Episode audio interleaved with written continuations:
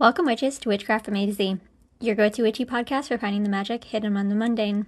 My name is Elaine Evergreen, a practicing witch for over 15 years now, and I'll be your host this week. I hope you all had a beautiful and cozy Yule and that your new year has started out auspiciously. Thank you all for your continued support while I took a little break to relax after my wedding, celebrate my birthday, and enjoy the holiday festivities with my family and loved ones. Now that I am back from my little holiday hiatus, though, let's talk about stars and using them in your magic practice. The stars have guided humans of all cultures throughout their time on Earth. We've all heard people joke about Mercury being in retrograde and it negatively impacting our lives. But the stars can do more than that. Some people believe that the stars can tell you about your future, predict your personality, predict the rule or end of a reign of kings or queens and it can tell you where you are in the world. Sometimes they fall, granting you wishes if you're so lucky to see it. Sometimes they flicker or change color, predicting weather or some horrific event. We have zodiac and star signs, and some nights we are so lucky as to find a star that appears closer than normal, giving us the opportunity to glimpse its beauty. Even in the symbols of religions and beliefs, we can see how important the stars are, Look at pentagrams, the Star of David, and the Star of Bethlehem. Historically, you can find the use of stars in medieval texts depicting the timing of things like spells through the stars and their constellations.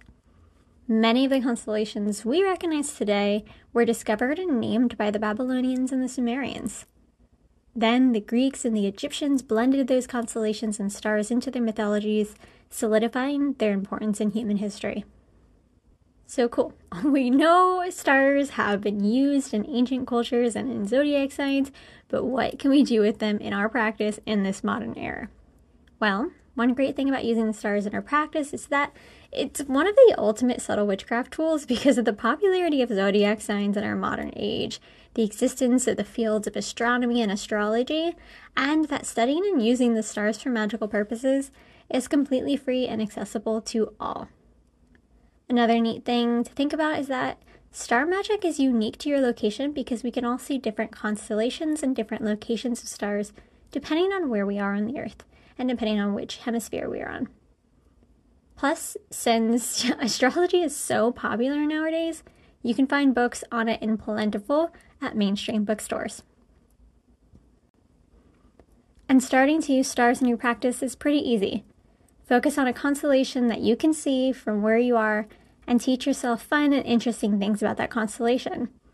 Look up the myths associated and the meanings behind it, or what previous civilizations used that constellation for. Then blend that knowledge into your craft. And also look into astromancy or rotomancy and learn to divine from the stars. A few fun ways you can incorporate them is to create divination stones with constellations drawn or carved into them to practice divination, practice numerology using constellations, time your spells with the passage of constellations or certain stars, stargaze and note shapes you see among them to interpret their meaning, kind of like interpreting the images on a tarot card. Teach yourself to travel by the stars.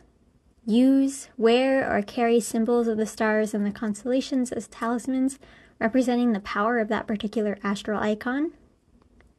Or travel to the stars during deep meditation or astral projection and learn what they have to teach.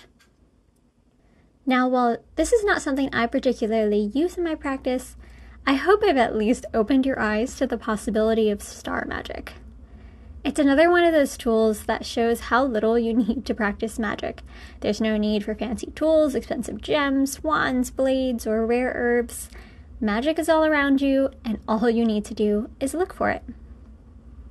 But that's it. I hope you learned a few things that you can use into your magical practice using the stars as your mystical tool. If you'd like to support this podcast in creating more witchy content, Consider becoming a patron at patreon.com slash Evergreen and gain access to additional content or make a one-time donation to my Ko-Fi page at ko-fi.com slash Evergreen.